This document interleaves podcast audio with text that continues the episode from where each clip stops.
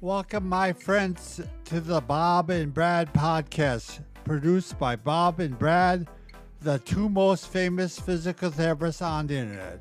I am Bob. I'm exactly one half of the Bob Brad team, and today my guest host is Mike Keenetz, physical therapist assistant. And Mike is going to help me interview Rick Olderman, and we're going to talk about back pain, knee and hip pain, shoulder pain, and foot and ankle pain. So stick around. Because you're going to realize everything's connected. Right. Welcome to the program, Rick Olderman. So excited to have you here. Thank you. I'm so excited to be here.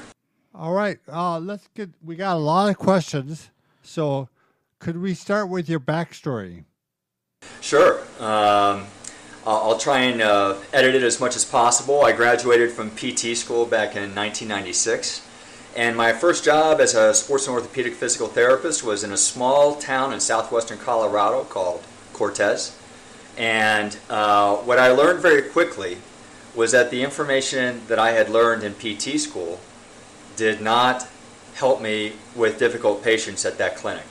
I could, I could help people with sprains, strains, post surgical, all that kind of stuff but if it came down to anything difficult like back pain, uh, neck pain, headaches, chronic shoulder, knee, anything like hmm. that, I was at a loss. And uh, and so what I and I went into a deep depression because of that because I had spent so much time right. and focus and I felt like this was my life's calling kind of thing and I thought I should be better than this it shouldn't be this hard and and I just continued to fail. And I took all these continuing education courses, and if everything didn't line up exactly how it presented in the course, it just didn't help me in the clinic.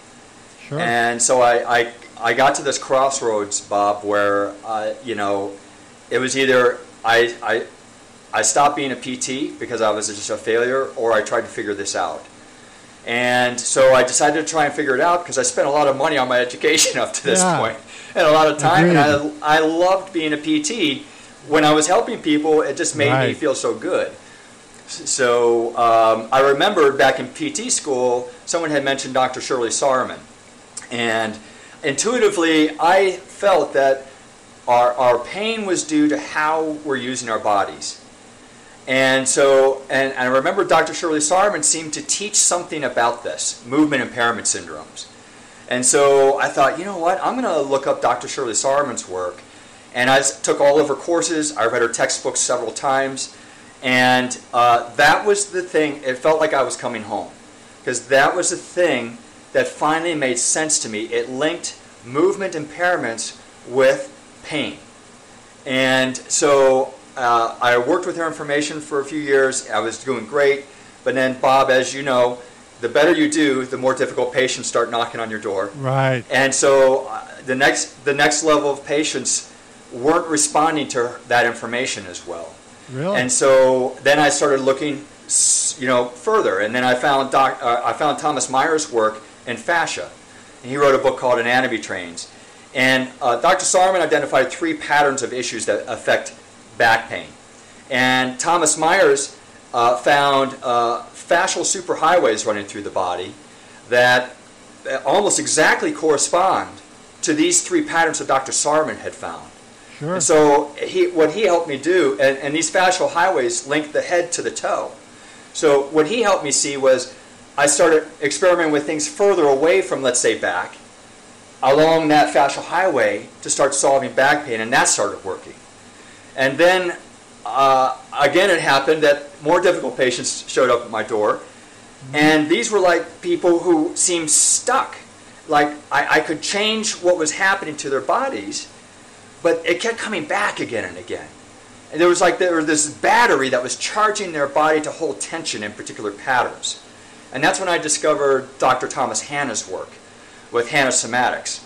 And his focus was neurological, neurologically based tension patterns based in our reflex patterns that we're born with. And so I studied that for three years. And he identified, guess what? Three identical patterns of dysfunction. The same three really? that Dr. Sahrmann had identified. And they linked to the Thomas Myers fascial superhighways. And I thought, This cannot be coincidence. All three of these different researchers are pointing in the same direction. Right. So I spent the next few years integrating all of this information, and I was still working out of my home at this point, trying to figure all this out. And my policy was, if I don't get you better, you don't pay me. So I had to, I had to figure it out really quick. Uh, But then I, I thought, you know what? Will this work in an orthopedic setting, though? So that's when I bought my physical therapy clinic to test my theories in my clinic because I didn't think another therapist owner would allow me to experiment with their patient populations in this way. And and so within just a few years, our business quadrupled uh, Wow. because people were getting better so fast, and and doctors were noticing. Right. And then the next step was, can I train another therapist to do this? And that's what I've been doing these past 10 years is training my other therapists to do this, and they get the same results too. So it's not just me. It's really it's really how the body works. And so I call it hmm. a systems approach to solving pain as opposed to our component thinking that we're taught in PT school and often a lot of CEC courses after PT after PT school. So Well, oh, long answer makes- to a short question. Sorry about all, that. It all makes sense. you know. Yeah. So So It Rick, does. It's very intuitive. Yeah. So you've written many books for our listeners that do not know. We have like five of them here, I believe. Yeah. Could you describe the basic theme behind each book? Well, behind the books in general, I should say. Yeah. So the, all the books are part of the Fixing You series, and really the whole gist of the books is uh, it's it's not me fixing you. It's putting the power back into the patient's hands to fix themselves. So every book is a, integrates or incorporates this systems thinking. So in the first part of the book, I explain how everything works together. And then the second part of the book, I go into the exercises that will solve these systemic problems. Because frankly, you know, the way we're taught in school and, and courses, if, if, if people, that's good for a lot of things, but if people are having chronic pain, usually it's because no one's looking at them as a complete system. And so that's what my books do. And even though I've broken them down into a back pain, hip and knee, and then foot and shoulder and neck pain, I, I had to do that because if I wrote one big book for all of our whole system, no one would ever read that, Right. and it would be too too overwhelming. So I Yeah. had to break them down into smaller bits that people can absorb, and that's why there are six books in the series. Uh, and that's basically how all of them approach solving problems is from a systems standpoint, which is integrating movement, this neurological stuff, and this fascia stuff. All right, and and simple exercises that solve these on many levels, these problems. well, they're great books. Really enjoy Thank them. you, thank So- you, thank you. Do you know by chance which book is your most popular? Well, by far, back pain. Oh, Uh, and that was the one I rewrote back in 2015 to incorporate. So the other books haven't incorporated this somatics and fascial information that I've learned. right. But uh, the 2015 rewrite, because there were such extensive changes I made in my thinking from 2010 to 2012 or 13, I thought I've got to rewrite this book. And so that is by far my bestseller, not because it's a great, great written book. It's because so many people have chronic back pain and are looking for answers, and sciatic pain or SI joint pain or whatever. And they're not getting the answers, and that's why these books sell well, uh, even now. Yeah. t- Ten years later, right? Ten years Yeah. later. Uh, well, the, the yeah the the neck pain book was published in 2009. I wrote that in 2007 and 8. All the other books were published in 2010, and the back book was republished back in 2015. And uh, and that was before I bought my clinic. So my Oh, really? clinic taught me that not only all of these things are, are, are occurring, but then because I had such a huge volume of people all you know you know 15 patients a day and i so what i saw was oh there are this stuff is happening in patterns in people so it, it's it's all following a pattern of dis- systemic dysfunction rather than just fixing this or that or that in, in the same person. It's about how they're moving and how they're using the body in patterns. And so that's when I realized I can't rewrite all of these books again. And that's when I created my Sure. downloadable home programs based on what I discovered in my orthopedic clinic for the last nine years or 10 years, applying all this information. So I've distilled it down even more to make it even easier for people to understand and follow. And where are those available, Rick? Oh, well, those are available if, if you go to fixingyoumethod.com. Gotcha. All of my all of my downloadable programs are there, um, and so easy to find. Yeah. All right. Do you wanna- want to talk about back pain first? Sure. So we're going to get into our first video subject here. So the first book we'd like to talk about is Fixing You Back Pain. So you kind of talked about it a little bit in the first one, but who would benefit from this book? Uh, anyone with chronic back pain or sciatic pain or There you SI go. joint pain, anything like that. Yeah. Makes Uh, because, again, if you're having chronic pain, it's because the component thinking that has been applied to your pain has not worked. And you need a systemic solution, something about your whole body rather than just the back or just the pelvis. Makes sense. So in the book, you have a large section discussing side bending problems. Can you describe what is happening during that and what problems occur? Yeah, I, I have my trusty skeleton here, so I'll show you. Great. Sure. Awesome. And and this is this is one of my secret weapons that I used in my clinic because if I could get patients to understand what was going on, Yep. then they can then they could Buy buy, in. into what I was Right. showing them. So, which is so important, as you know, Bob and Mike. Right. All right, so uh, side bending problem. Here we're looking at the back of the spine, and uh, for those of you who are just listening, if you just imagine looking at, at, a, at a body from behind, all right? So one side of the pelvis is higher, all right, than the other in a side bending problem. And usually the same side of the rib cage is lower on that side.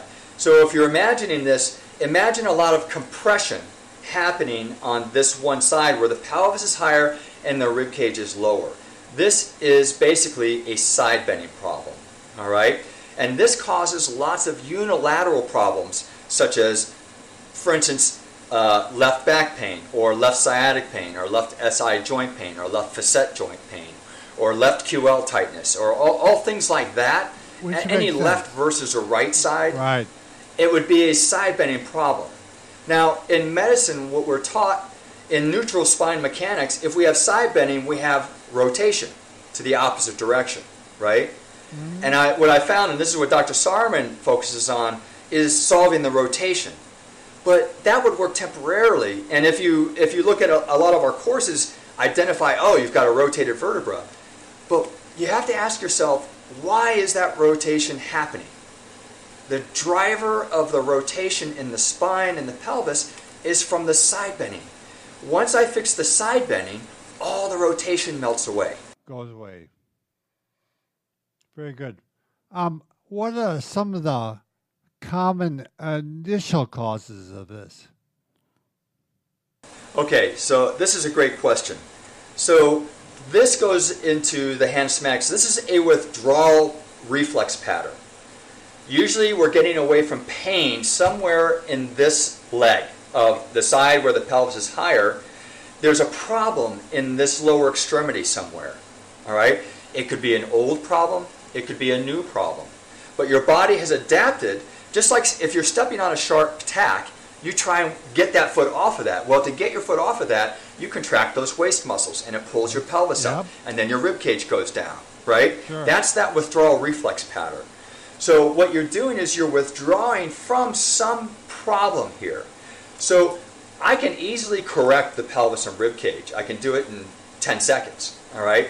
But it's going to keep coming back if we don't solve the reason that is happening. And so that is what this whole system is about is solving the whys behind all of these things happening. If you solve the why, it will never come back again. And so that's what I've been doing these last 25 years is figuring out, well, what is causing this pattern to occur?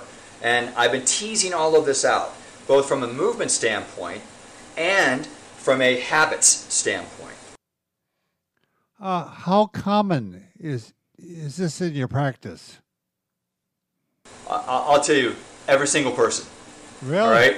Anyone with unil- anyone with unilateral back pain, sciatic pain, and I'll tell you what. uh, Are, you're, you're still practicing, right, Bob and Mike? Are you both still practicing? No, I'm not. We're video making. Uh, Mike, you're video making. Okay. Next time you see anyone with foot, knee, hip, pelvic pain, unilateral back pain, uh, SI joint pain, just get down on your knees from behind and measure the height of the pelvis. And you will find that often the side that is they're having pain on, that pelvis is higher Will be higher. because the body the body has to try to get off of that pain Sure. and it does it by hiking every, everything up, all right, which creates the side bending pattern. So if you have an old high school injury of an old sprained ankle, or you know you, you had surgery on your knee and it was rehabbed okay, but you were young and you just wanted to get out of there and it wasn't completely corrected, and it didn't go into correcting gait patterns and all this kind of stuff, well then that all your body remembers these things. And slowly your body adapts by slowly hiking that pelvis up until the point where that straw breaks the camel's back. And now, okay, I've been hiking this up enough, and now uh, we're going to create some back pain and sciatic pain, or SI joint pain, or whatever for you. And that's how it really happens. Yeah, makes sense. So, with the rib cage being pulled down, like you were showing, and the pelvis Uh, being pulled pulled up. up, this can result in compressive forces in the back. So, what is the problem with that? Like, why is it causing back pain, and how does it present to people if they're not sure? Yeah, well, uh, I'll tell you what. Um, un- unfortunately, we can't share screens because I have pictures of people with side bending problems. So the easiest way to do this is just get someone to take a picture of your back with your shirt off. All right? And what you'll see is you'll see a bigger crease on one side of the back versus the other. And that is your signal that you have a side bending problem. All right? Now, you can have a side bending problem without the crease, but if you have a crease that's bigger on one side than the other, it's, it means that it's been around a longer time Gotcha. right? If you just developed the side bending problem, well, then you probably will not have developed the crease yet. All right? So that's a really easy way to know whether you have a side bending problem without anyone testing you or anything like that. And chances are that side bending problem, I'd say in 80 to 90% of the patients, the side bending problem is occurring on the same side as some pain that you're having currently or Right. some old injury that you haven't addressed yet. Now, it, you can just look at this skeleton and you can see if I'm doing something like this, all of the vertebra then become compressed on that Squish. side, Right. right? So everything becomes squished. It squishes the nerve roots that exit the spine, that travel into and create the sciatic nerve. It causes all sorts of havoc in the facet joints, the discs between the vertebrae, all sorts of things. And so that, I mean, you can just look at that and intuitively understand that, oh, gosh, if I solved, if I didn't compress the side of my spine, I bet you that would solve a lot of my pain. Lo and behold, it does. It's that easy. It's so easy to solve this. But everyone keeps looking at it as a rotation problem Sure. instead of a side bending problem. Or they're not even looking at this alignment issue at all. Right. Most practitioners, because I, I train, you know, all the new therapists that come into my clinic, they have to learn my method. and so, uh, you know, uh, older therapists aren't interested in learning something new like this, but the younger ones are hungry for it, especially if they've been out for a year or two, because they know they know that what they've been taught isn't really working, working, in right. their in the clinic, and and so they I, I train them, and uh, they get it, and no one's ever. Almost all of them. No one's ever talked to them about this pattern of issues going on. It was before. new to me. So, yeah. So uh, anyway, it's it's a big deal and very common. So, what are some of the exercises you prescribe to your patients that have this issue? Okay. Well, uh, this goes. So that's a good question, and and we to solve this. I'll tell you what. You can solve this in in about ten footsteps. If you just lift up this arm and walk, you will find that after you're done with about 10 steps, this all will be corrected. All right? But it will come back. It will come back because the, the exercises that will solve this have to do with what is at the root cause of this in the first place. Is it an ankle issue? Is it a knee issue? Is it a hip issue? What is that's what we need to solve. So so often in my clinic, people come in with sciatic pain or back pain and they have MRIs that show disc herniations or whatever, Right. you know. And and it's their hip. It's their hip. We, when we solve the hip joint, all their back pain goes away. Because now they don't have the side bending problem occurring because of the painful hip anymore, or the dysfunction in the knee, or the dysfunction in the foot. So that's how you. I, I wish I could give a simple answer as to which exercise will solve this. The arm up and while you're walking will temporarily solve it, Sure. but if you want a permanent solve, you have to solve the reason it's happening in the first place, which is what all my books are about, is solving the reasons these things are happening, Right. not just solving the thing itself. Should we go on to knee pain? Yeah, I think we got My- through all of those questions with your answers, so I think we'll switch topics here. Great. Now we're going to move on to the book titled Fixing You Hip and Knee Pain. Is it called Hip and Knee Pain? It says both? Yep. Oh, it does have both. Yep. So, who in particular would benefit from this book? Uh, again, anyone with chronic hip or knee pain. Gotcha. that makes sense. Makes because because if you have if you're having chronic problems, again, it's not because you're broken. It's because the way people have been approaching you is from this component standpoint, which is our training as medical professionals. To look at things, oh, you've got a knee pain, so I'm going to solve everything in the knee. But what about the foot and the hip? Right? So, uh, what about the back? You know, all sorts of things. So, uh, what about how they're walking? What about how you're sitting? What about how you're standing? What about how you're exercising? Once you understand things from a system standpoint, all of those other questions make sense. And this is what I believe is missing in physical therapy is that we're going more towards manipulations to solve a component problem. Right. But I, I- believe we're getting away from truly how the body works in this way. We're relying on something passive to solve pain. And if, if, you're, if you're listening out there and you have some idea that says that, and you believe that, oh yeah, I, I bet how I'm using my body has something to do with my pain, then this systems approach is your solution Sure. because it's all about how you're using your body, right? So, uh, yeah. So that's who would benefit.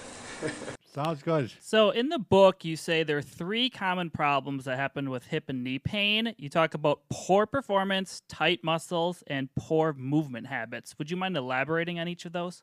Yes. Yeah. So uh, I'm gonna. I may geek out just a little bit here, but stick Sure. with me. Uh, I'll try not to. So here's the thigh bone. All right. It starts at the at the pelvic, at the hip joint here, and it, it goes to the knee knee joint. So the thigh bone is half of the knee joint. If we don't pay attention to how this thing is controlled, then we're missing half of the control of the knee joint there's precious little in the knee joint that's actually controlling the knee joint muscularly. Okay?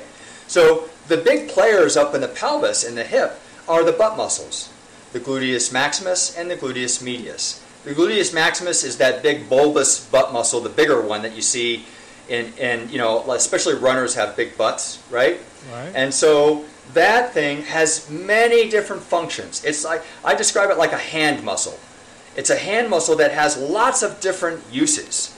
And it controls this thigh bone in particular ways. So making sure that thing is working properly is critical to controlling how the thigh bone is, is corrected. Now, the gluteus medius is smaller. It has a more precise type of function for the hip. And so that has a lesser role in controlling the femur, but it does. Okay? So that's the upper half of the knee Gotcha. you can is which is controlled from the from the hip and pelvis. And so the glutes are the big powerhouses. Those are the movers and shakers of the uh, of controlling this. But you can do all the strengthening in the world, and if you're not walking correctly to use the glutes, because that's their whole purpose, is to help us walk.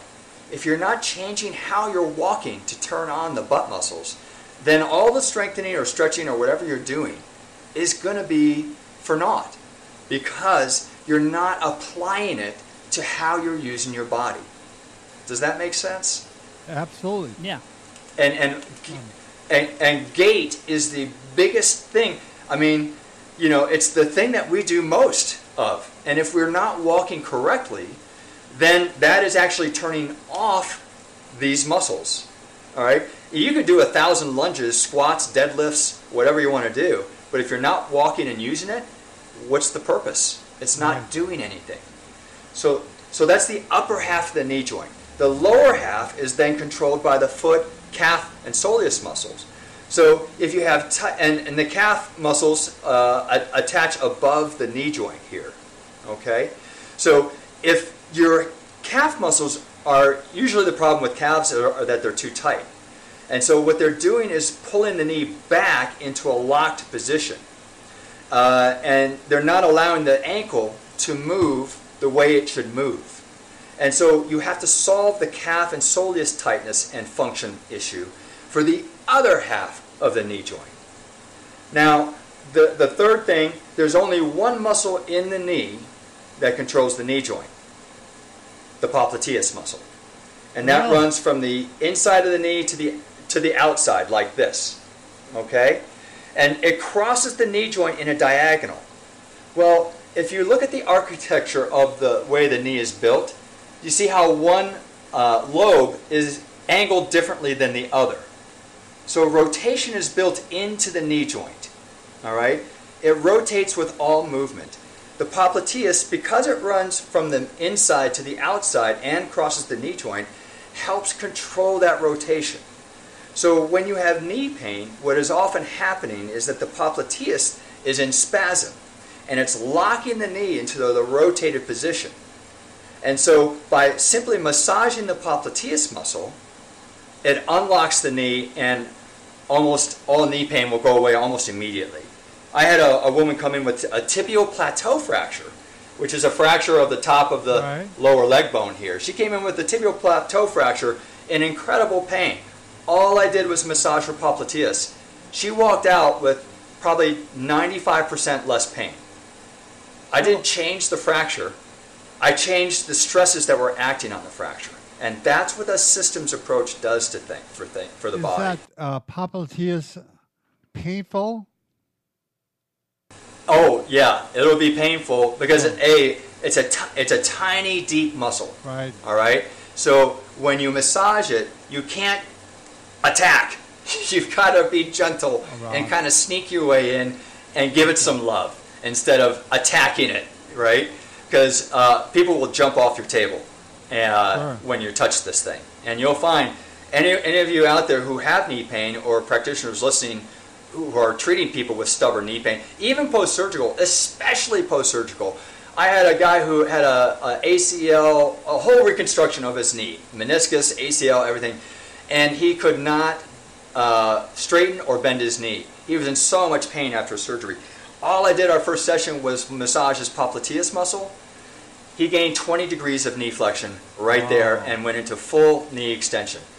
And it's because that little tiny muscle is locking the knee into a rotated position and causing all sorts of havoc in there. But again, the question has to be, but why is the popliteus in spasm? That's where the gait pattern comes in.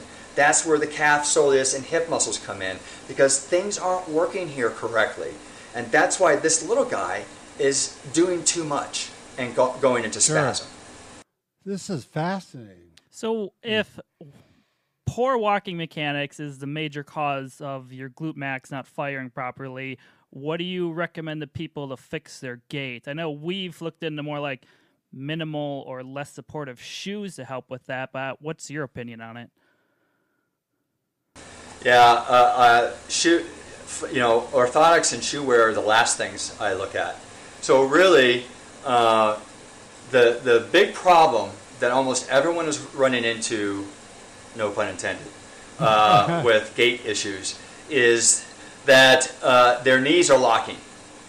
All right, and what is happening is that because our shoe wear typically has a thick sole, especially the heel portion.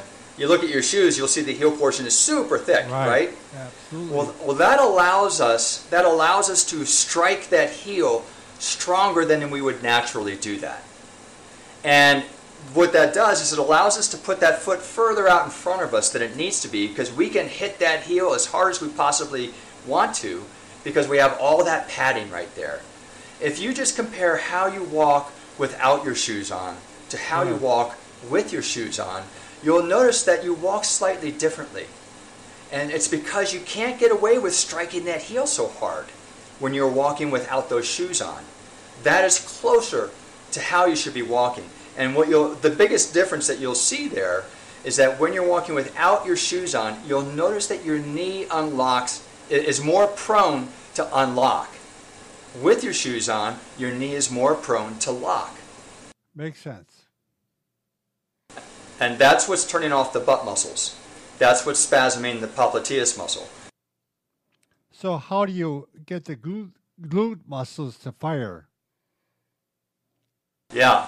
So that that takes a little bit of uh, guidance on my part, uh, but uh, in my programs I teach people how to do this. So the the, the simplest way is, so, well, first of all, you have to prove to yourself that your glutes aren't working. Right. So the test I would give to your listeners is, is this. Put your fingers on your butt muscles. Pinch them together and you'll feel that there's your maximum contraction. All right? And you should feel it nice and firm and hard when you pinch them together like that. Keep your fingers there. Now relax completely your butt muscles. And they should feel flabby again. Now keep your fingers on both butt muscles while you walk, you know, five or ten steps. And you'll notice, gosh, they're not really firing right? Sure. That's your test to say, to show you that the butt is not working when you're walking, which is when it's needed the most. I don't know, have you guys ever uh, like turned around and immediately run into a doorway or a table or something like that that you didn't realize was right there? Sure. Uh, I do that periodically. Yeah. And, you know, what always amazes me is the amount of force that my body has generated with just a half of a step Sure. just a half step, and it's like I just got hit by a linebacker, right?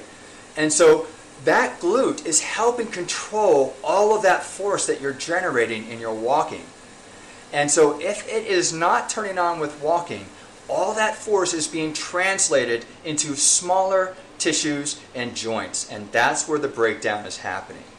So to solve that, an easy way would be uh, to, if you get up on your tippy toes and you keep your hands on your butt muscles and you walk around on your tippy toes, you'll notice that you start to feel some contraction in your butt muscle naturally. You should never turn on your butt. Con- you should never turn it on consciously, because what happens when you see a squirrel? Then your butt turns off. What we want to do is fix your walking pattern so it never turns off. No matter if you're seeing a squirrel running from a car or whatever you're noticing during your walk, if you fix your walk, you can think about all sorts of other things other than contracting your butt. So if you walk around on your tippy toes, you'll notice that your butt now is starting to turn on. Why? Because you'll notice that your body is aligned differently over your foot at foot strike when you're doing this. And so what you do is you slowly lower your heels back down to introduce the heels back into striking, and you'll notice that your butt continues to turn on. Oh, that's And the reason advice. it's turning on that the re, the reason it's continuing to turn on is because it's it's sticking with that new gait pattern that you just taught it with the tiptoe walking. It's not so much the foot strike pattern. It's about your whole body moving over the foot at foot strike. Gotcha. So, in your book, you also talk about the big time hip flexors, in your opinion, are the tensor fasciae lata, the sartorius, and the rectus femoris. Why do you say those versus like what Bob and I probably learned in school was your iliopsoas? Well, one of the things is because whenever I focus on the iliopsoas, I never saw results in my patients, Sure. right? That makes sense. Uh, and so, and so, look at the lever arm. Look at the lever arm of the sartorius, the rectus, and the tensor fasciae lata. Huge lever arms, acting on the on, eh, to flex that hip, right? Enormous muscles, huge bulk. Look at the iliopsoas. It's just Small. barely crossing the Yep. hip joint. Yep. and it and it's tiny, and it and it's very close to the hip joint itself. Look at the the all those other muscles by virtue of the fact that they start at the ASIS on the pelvis are much further away from the joint, so they have tremendous hip flexion leverage to flex that hip. The iliopsoas is just a helper. The problem is in the big guys, not that little tiny guy. That little tiny guy may be irritated, but it may be irritated for different reasons than, and that irritation may not directly be impacting the whatever you're trying to solve by addressing the, the psoas. Makes sense. Well, I was going to say a lot of this approach to understanding how we wor- work as a system involves rethinking the um, the significance of our anatomy. It's not enough to know that the iliopsoas starts at your you know L1 through 5 and then inserts into the top of the hip bone. Right. And it's not enough to know that we have these other hip flexors here. You have to understand the meaning and the significance of the architecture of our bodies. And that's what I've been rethinking for these last 20 years, and that's how I've put all this stuff together. All right? You know all of these things, all of this anatomical stuff. You know this. But we're taught to think about it in a different way than what could be more useful in our clinical experience. Do you even want me to ask this last question? No, that's that's fine. I th- think we'll switch subjects. but- well, it's That like was, uh, one exercise Okay. for knee pain, but we realize it's a whole systematic thing. Yeah, So It's a whole system, and ultimately, I'll tell you, no one gets out of our clinic if you have come in with back, sciatic, SI, hip, pelvic, uh, knee, foot. No one, no one gets. I'm sorry. Can you guys hear that dinging? I'm sorry. Sorry No. about that. no. Uh, okay. I'll, I'll, but but no one comes, no one leaves our clinic with any of those diagnoses without learning how to walk again better. Because walking is where it all. That's where the rubber hits the road. That's how we're supposed to be using our bodies. If you so ultimately, whatever you do, you have to fix your walking pattern, or else it will keep breaking down your body. I'm a I'm a big believer. I I had um, hamstring problems and um, anterior hip pain, and all went away with uh, adjusting my walking. Yes, yeah. We, we can go deeper into hip issues and hamstring issues if you want, but because I have other theories on, on that kind of stuff. But wherever you guys want to go with things is fine with me. Well, we'll skip on to the next one. Huh? Well, we'll go on to uh, shoulders. So now we're going to switch subjects and talk about fixing you shoulder and elbow pain. So to fix many shoulder and elbow problems, you often begin with the shoulder blade. Can you discuss this and explain how posture can affect this? Yes, so so let's first talk about the shoulder blade, and I'll, I'll use my trusty skeleton again. All right, again, going back to the architecture of our bodies. Look at the architecture of this shoulder blade. What there's only one other bone in the body that has a similar architecture. Our pelvic bone. All right, it's a broad, flat bone. It has a, a, a socket on it, just like the hip bone. The pelvis is the center of function for our lower body mechanics. The shoulder blade is the center of function for our upper body system. All right? And this is why we have to look at the shoulder blade to understand more chronic problems. All right? So, there are fortunately Dr. Sahrmann has worked out the rules to how the shoulder blade should be working. And there are some landmarks that we look at. One is that this part of the acromion should be resting at thoracic level 2. This border here should be resting 3 inches from the spine. I don't care if you're 5 feet tall or 7 feet tall. All right? Those are the resting landmarks. If we find a problem with either of those, and we often do, it means for sure that, because the whole purpose of the shoulder blade is to assist the arm in movement. So if we find a problem with it just resting, well, we know then for sure we're going to find problems with how it's being used. So when the arm is raising up overhead, what the shoulder blade, now this guy goes into action. All right? So the landmarks that should be happening here are the acromion should be moving up to cervical level 7. The inferior angle, the bottom you know, triangle point of that shoulder blade should be coming out to the midpoint of the thorax. And this angle should be reaching 60 degrees because 180 degrees is normal overhead motion. 60 degrees of that comes from the shoulder blade. 120 of that comes from the from the oh. shoulder joint itself. All right. So so then we once we measure this, we see oh gosh, most people that I have who have chronic neck, headaches, shoulder issues, elbow issues, will find that not only are the resting landmarks off, but the movement landmarks are off too. So then we start to solve those things. We, we're laying the groundwork for success elsewhere because it is the foundation, just like the pelvis. Makes sense. So in the book, you talk about with women in general, there are two things that can depress their shoulders. Would you mind elaborating on that? Yeah, so shoulder depression means that the shoulder blades are typically resting too low. All right? And so the reason this is really important is not only for shoulder mechanics, because it, it will screw up the movement mechanics, but there are really important muscles that attach from the shoulder blade into the neck bones and the base of the skull. The big one is the trapezius. Again, it's like the gluteus. It's like this big hand muscle that has all sorts of function. It starts at the base of the skull, comes all the way down here, and inserts in the shoulder blade. It's massive. And we divided it into an upper, mid, and lower trapezius uh, portions because it's so big and has so many jobs. But deep to that big guy is this little levator scapula muscle that starts at the very corner of the shoulder blade here and inserts into C1 through 4, sometimes 5. Okay? So again, just like everywhere else in the body, if the big guy isn't doing its job, the little guy has to take up the slack and do more. And that's when we have shoulder, neck pain, headaches, all that kind of stuff. And you'll see everyone say, oh, it hurts right here. Oh, gosh, I have a knot right here. They're not pointing at the trapezius. They're pointing at the levator scapula deep to it. All right?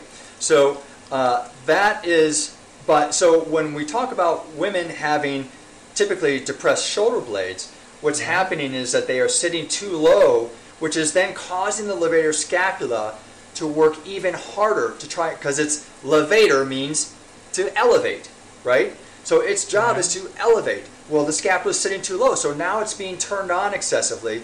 Not only is it carrying the load, doing the job of the trapezius, but now you've stretched it out while it's under load, and it's saying, "No, Moss, I can't do this anymore." All right, so that's and so that's you know scapular depression in a nutshell. Why it's affecting neck pain, headaches, and shoulder issues. And women in particular have this because uh, uh, one of the things that drags the shoulder blades down is the chest and breast size. So if a lot of women have uh, wear their bras and their bra strap is out outside on the outside of the shoulder blade, well, that depending on how large the breast is, that's like holding a, a five pound weight in your hand all day long, right? And gradually your shoulder's going to get tired, right? Well, when you have a bra strap that's resting out here, and I see so many, uh, you've probably, you guys have probably seen this in the clinic too. When you move a bra strap, you see this big divot in the shoulder, right? right? That tells you how much that, that thing is dragging down the whole system. So instead of having it out here where it's a long lever arm, wouldn't it make sense to put it here instead? Where now it's off of the shoulder blade. And now the connections from the shoulder blade to the neck are unloaded if someone has tight internal rotator muscles, you know, it brings their posture forward. How does this affect negatively in your rotor, uh, rotator cuff? Yeah. So uh, again, the all of it, it, depends on how the scapula is resting and how the function of the scapula is. Sure. Again, that is the that is that is the foundation of shoulder movement. Then when we get into the shoulder internal rotators, that's going to exacerbate because if you look, one of the big ones is the chest, right? So if you look at the fibers of the chest, a lot of them are moving downward. Some are moving across. A lot of them are, are like this. So they are contributing to scapular depression. All right. So when you not only are they attaching to the arm bone and contributing to, you know, the arm being internally rotated, and internal rotation in almost any joint in the body increases compression and pain, but they are also contributing by virtue of the fact of their orientation. They are pulling everything down too. So yes, stretching the chest muscles will help release that internal rotation of the arm bone and thereby the internal rotation and the compression. But what it's also going to do is relieve some of that scapular depression as well. Sure. Did that answer your question, Mike? Yeah. Absolutely. So to correct, say, shoulder blade issues, what are some of your favorite exercises you give people? Well, uh, we have to understand the, the, the problem with the shoulder blade. So if we're just looking at scapular depression, uh, we're looking, we need to stretch the scapular depressors, right? One of those are the chest muscles that we just talked about. So you stretch those guys out. The latissimus dorsi is another one. It starts down here at the pelvis and it attaches, it hooks onto that scapula just a little bit and then into the arm, right? So that's another scapular depression, just depressor. So, but really, uh, and then, you know, one of the exercises that we do, and this is a common yoga one, what's it called? When you're on your hands and knees and then you sit back on your heels and just let your hands stay there. It's like a, a prayer kind of Yeah, motion. stretch. I, I don't yeah, know. prayer stretch. Is that called a prayer stretch? Yeah. Okay, so prayer stretch, what you'll notice if you're doing that prayer stretch, if you keep your hands where they are and then you sit back, that's going to pull the arms up overhead. And most people with tight scapular depressors will feel a stretch here, right? So that's stretching a lot of the muscles that are pulling the scapula down and causing it not to move the way it should. All right. Now. Bob, you you and Brad did a really really interesting. I saw your you did a clip on a doctor who wrote a book about hanging to solve Right. shoulder problems. Dr. Kirsch. Remember that one? Yeah. Dr. Yeah. Kirsch. So, uh, yeah. So, so what that's doing, it's just like what I just showed you. If you hang, yeah, makes sense. if I get that arm up, well, I, if you hang, what you're doing is you're stretching all of the muscles that are pulling the scapula down. Sure. And what it's doing is it's restoring the upward rotation of the shoulder blade. That's why it's contributing. That's why it's helping shoulders. All right. But I, and I, I, I do have some hanging exercises I give my patients. However, people with chronic pain, hanging is way too aggressive for them. So this all fours rocking stretch is a nicer, gentler way of, of starting, as opposed to just hanging on the thing. Because Right. if you've got chronic pain, all of those tissues are irritated. But that's what the hanging is doing is it's solving one or two of the scapular landmarks, allowing the scapula to because if it upwardly rotates, what we're doing is moving that the roof of the shoulder blade out of the way so the arm bone can come up better. Right? So that's what that is doing. Okay. makes sense. Hopefully that makes sense. Yeah. All right. And, and so that's what I'm hoping, you know, all of this information, and this is what all my therapists say, and my patients say too, it's just like, gosh, this makes so much sense. Why isn't anyone else doing this? And That's that's the thing, is it's it's because of how we've been trained as medical professionals because because the, the the gold standard is oh everything has to be evidence based so in order to generate evidence about a shoulder we have to look at ever smaller things because we can't have 20 different things that we're measuring in a shoulder study we can only measure one thing. And so you can't and so you can't research systems. And that's why it's taking me so long to put all this together is because there's not research there's bits and pieces all over the Right. place but you have to integrate this. And so when people understand patients and therapists alike when they understand how things work together the significance of the architecture and everyone's just like oh it makes so much intuitive sense. Uh, that's that's my greatest compliment is that yes it does. Because that's how the body works. Right. so anyway. So, um, my little soapbox there. Rick, when you have people do these exercises, how long before they might get some relief? My standard in the clinic is I expect immediate relief. Really? Right Same then and day? there. Really? Yeah. Not only the same day, within minutes. Because Really? I, yeah, the way I do everything is I do a test retest. Oh, you've got back pain? Show me the situation that you're doing your back pain in. Okay, I think this is causing your back pain. Let's fix this thing. Now do that test again. Oh, that feels a lot better. Awesome. Okay, this is what you're going to do at home. It's so immediate. I typically expect, at, typically I expect at least a 50% reduction in pain after a first visit because we've tested it in the evaluation. We know what's going to solve their issues. And also, because I've seen so much volume of patients, I can identify the pattern of problems almost immediately by having Yeah. them, just by watching them walk to my table. So once you once you get good at this stuff, you don't you don't have to do a thousand orthopedic tests. It's so simple. It's so simple. Uh, anyway, I, I expect immediate results. So you better name your clinic, Rick, because people are going to want to come to it. Oh well, I this is the thing, Bob. I sold my clinic back in April. Oh, you did? Oh, no. I, I, I, I well, here's the deal. You heard that I just couldn't deal bone? with the insurance. yeah, I Yeah, understand. I just couldn't deal with with it with the insurance anymore. It was I'm just right there with you. hurdle Right? after hurdle. It was yeah. getting worse and worse. And I mean, our yeah, our contracts were 15 years old. I, I called up Blue Cross, I called up Cigna, I called up United Health, all the biggies. Hey, can we renegotiate our contracts? We haven't had a pay increase in 15 years. Right. Absolutely not. We're, we don't even want to talk to you. Uh, okay, well, therapist salaries are going up, all expenses are going up. I was, and I was what am I right supposed to do? you.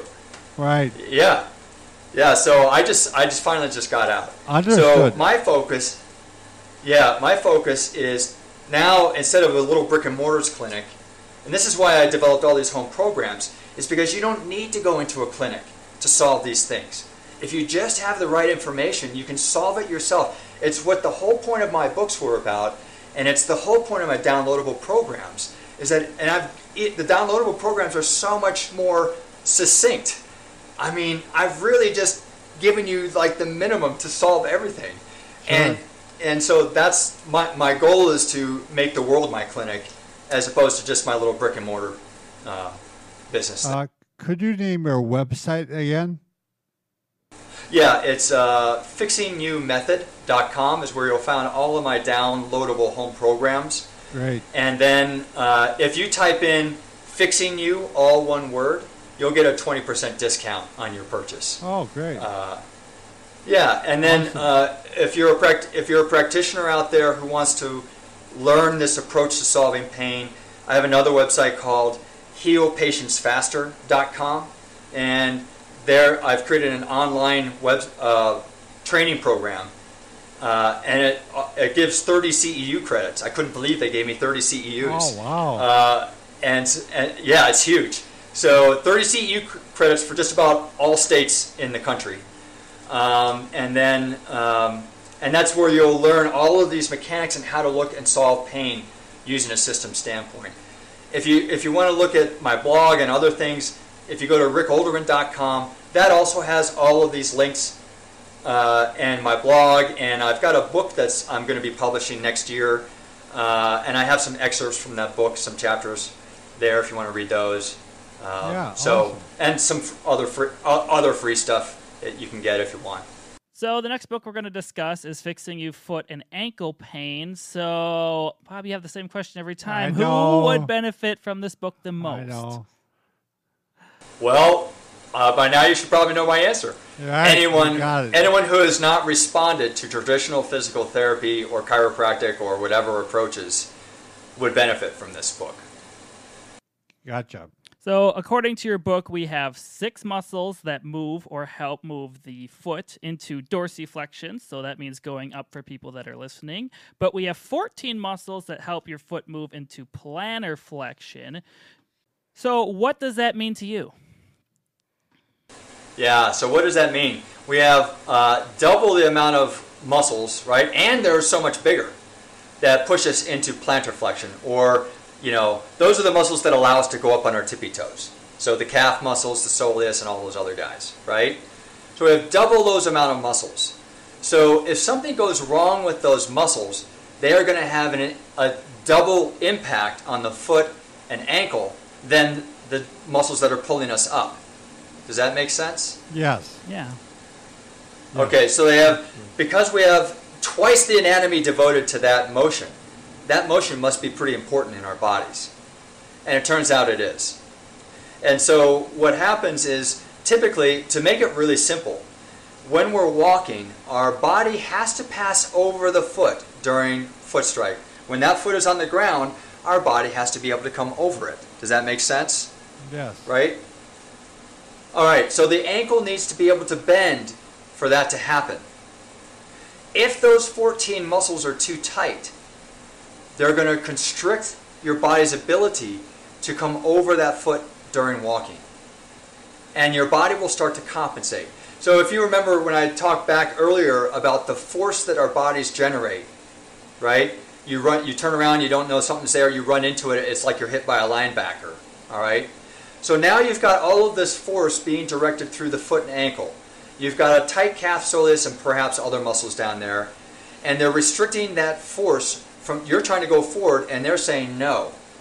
So where does that force thing go? It's got to go somewhere, right, for you to move forward. Right. So there are 26 joints in the foot, right? So that for, force has two options at this point.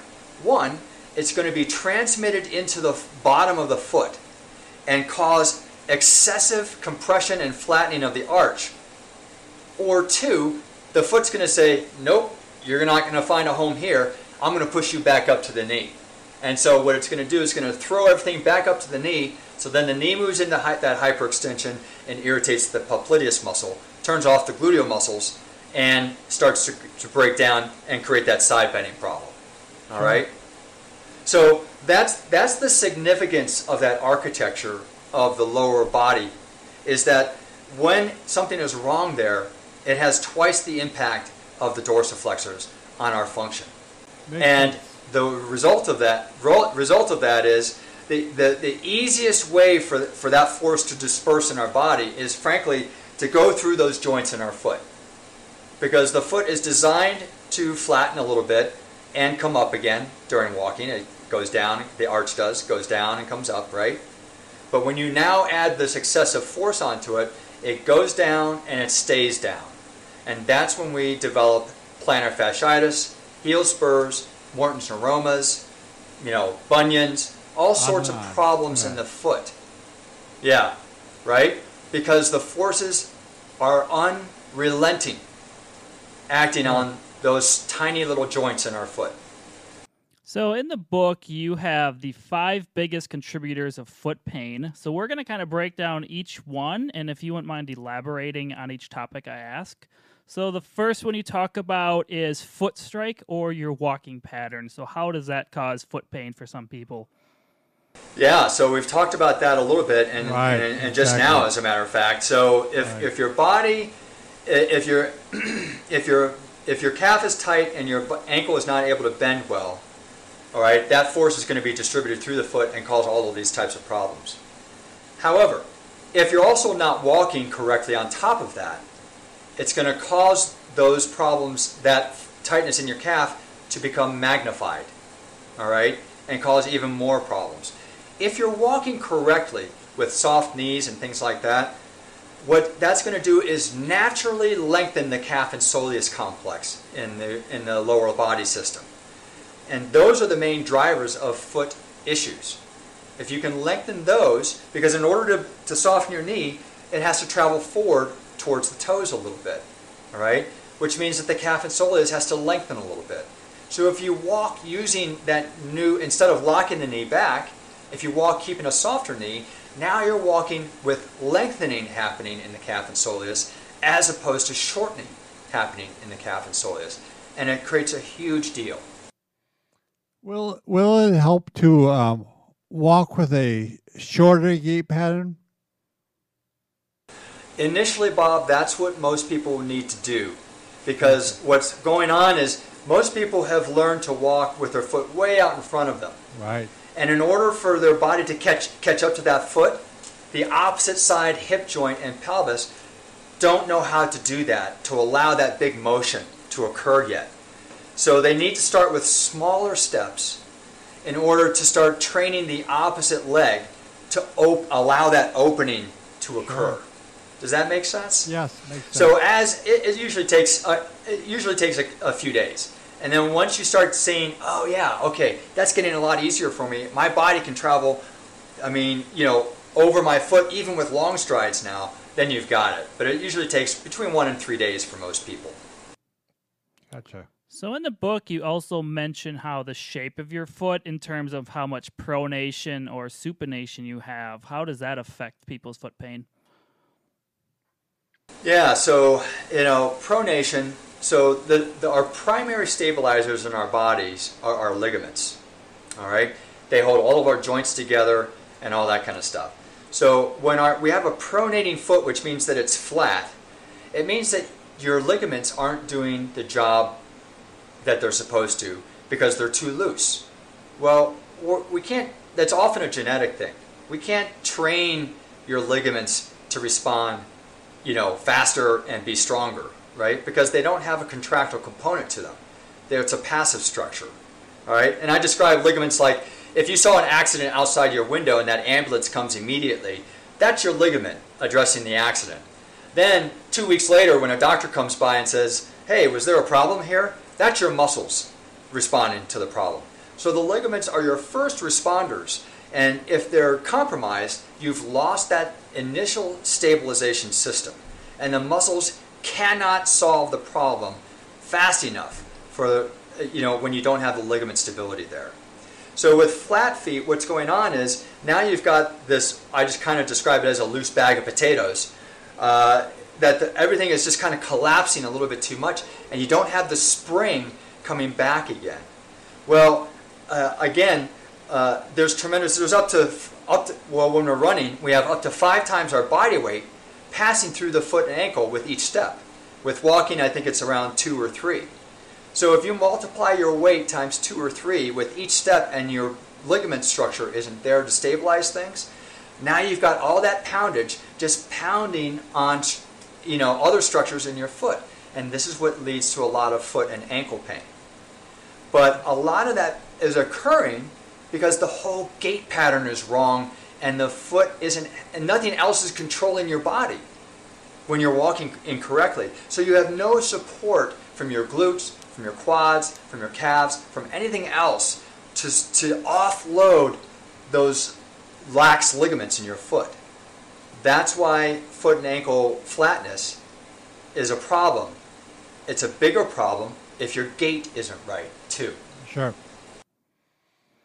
So, do you want to talk about how the shape of your thigh bones uh, can affect your feet and maybe cause pain? Oh, that is such a great question. All right, so I'm going to have to use my skeleton for that one. I love that you asked that, Mike. So, this is a really important concept. All right, so this is our thigh bone. All right, and uh, our thigh bones are all built differently. All right, between person to person. There's something called femoral, this is the femur, retroversion, where the thigh bone is twisted outward slightly. And there are thigh bones that are, have femoral anteversion, which is a thigh bone that's twisted inward slightly. Okay? Typically, females are more prone to have anteversion or internal rotation of that thigh bone. Men are more prone to have thigh bone external rotation. All right? Mm-hmm. What matters with this is that we have to have, if, if you have an anteverted femur, and knowing that internal rotation really causes more compression and irritation to joints, then you have to control that thigh bone more if you have an anteverted thigh femur. And so, if you have an anteverted femur, or one that's rotated in, then we double down on our gluteal strengthening and gait correction to really make sure that that thing is not just doing this with each step, right? And if you go to a mall and you watch people walk, you'll see knees going in like this, and I'm just like, oh, that guy, that person is just breaking down their whole body. Right. So once you learn to cor- walk correctly, that will now be like this, and it'll be more controlled, right? So what ha- the how that affects the foot is this: when the thigh bone rotates in, and especially if it's uncontrolled, that will happen very quickly, and then the knee is rotating in, and then what happens especially is that the, then the foot is rotating in too, and pronating and flattening more. So if you can control the thigh bone rotation so it's not rotating in nearly as much, then by extension, you're controlling the amount of flatness that's occurring through the foot. Does that make sense? Yes, it does. Yeah. Okay, now, for more retroversion. All right, so I have a lot of some people who come in and say, "Oh, I've got supinated feet," right? And that means a foot that arch that's too high. And so, but they don't have supinated feet. They got a retroverted femur. What's going on is that when the thigh bone rotates out, it wants to pull everything out with it. And if your foot is pointed, you can do this just standing up. If you kind of stand with your feet pointed forward and then you squeeze your butt and feel your thigh bones rotate out, you'll feel that your arch lifts off the floor, right? It Right. looks like it's supinated or, or you have a high arch. You don't have a high arch naturally, though. The, the high arch is coming because uh, you are not aligning your foot position with the shape of your femur. People with retroverted femurs need to point their feet out slightly. All right? And when you point your feet out, you'll notice that there is significant tension that reduces throughout the whole lower body chain, including now your foot isn't supinated any longer. All right? It gets to move Right. through the normal way it's supposed to. Now, why aren't people doing this? Because invariably, when I say, hey, you need to point those toes out just a little bit because you've got retroverted femurs, people say, you mean I have to walk like a duck? So, what we've done is we've socialized this idea that all feet should be pointed forward, Right. and they shouldn't because we're not all built the same. And this is also evidenced when you see uh, a guy sitting down and they've got that man spread, right? The knees are way apart. You can't see my legs, Right? but that's what Right? I'm doing. Exactly. Because that's due to retroverted femurs. The thigh bone is, is rotated outward. If you put those knees together, Mike, go ahead and put your knees together. Oh, it's You'll feel that takes a significant amount of effort. Right, Right. it takes a lot of effort. So in order to do that, you're then overly activating all of the adductors of your leg, which creates a whole nother set of problems. Okay? So better to, to understand that, oh, I've got retroverted femurs, I'm allowed to walk with my feet out. And I'll tell you that I saw the, uh, an elite cyclist knee pain. He had a big race coming up with just that one solution. I didn't give him any exercises. Sure. I said, look, rotate your cleats out three degrees, let your knee fall away from your bike frame about a half more inch than you're used to. And he was to the point where he couldn't even ride three miles. That weekend he went out, ran, rode 50 miles. Wow. No pain at all. All because we understood the significance of the shape of his thigh bone on his knee, foot, whatever. Okay? This is why solutions appear very simple when you understand things from a systems standpoint. Because you can make one small change, but it's like a ripple effect throughout the whole body because that's how we're built to work.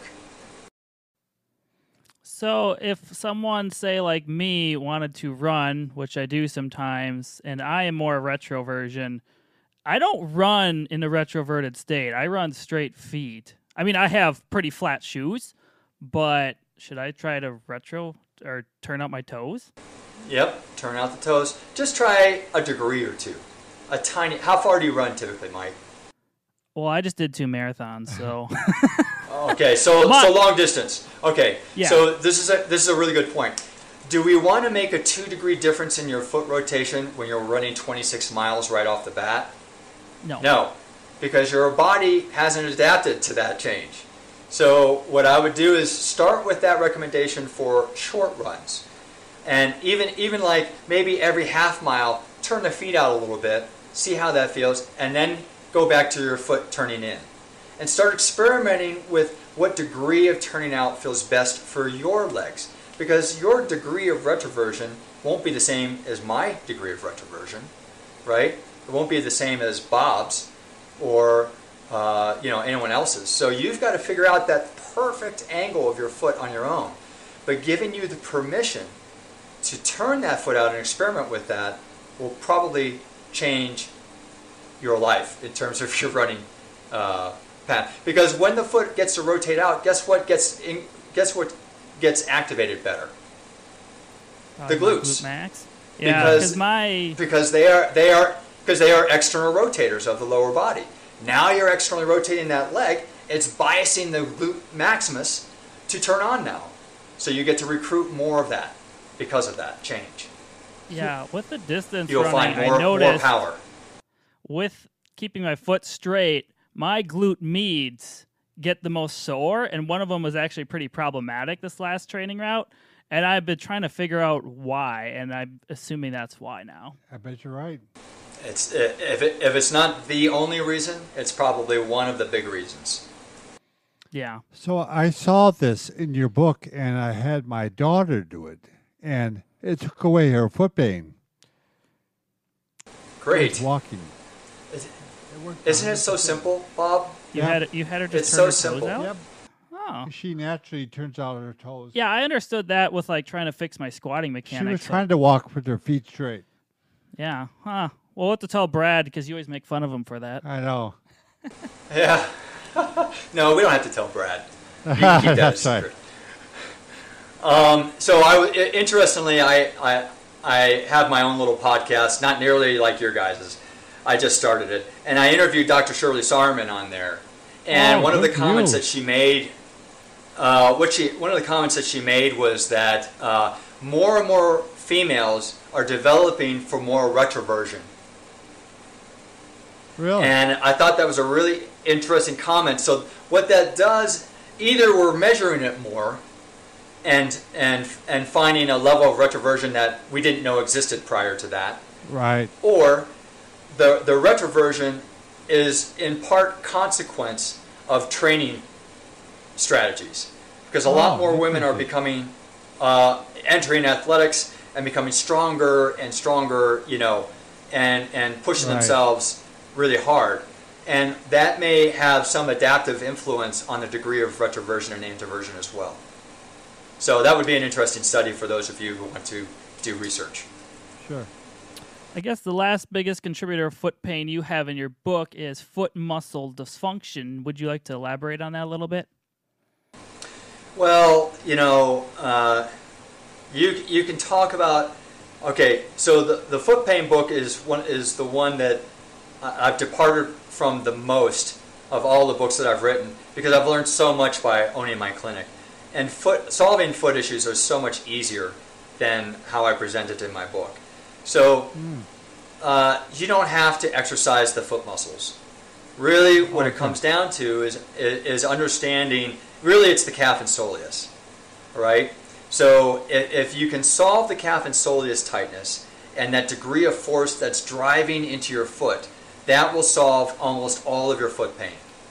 And so one of the ways to, if you're in a lot of pain with plantar fasciitis, in my home program, downloadable home program for foot and ankle pain, I have a taping technique that is unique to my approach that will correct the arch uh, of your foot and eliminate a lot of the stresses that are going through that arch until you start to learn how to walk better and solve the reason the arch is collapsing in the first place. Great. So taping is a great bridge while you're in pain to allow everything to calm down and, imp- and while you're improving your function. And then you wean yourself from the tape. And I do that all over the body. I, tape is a big help.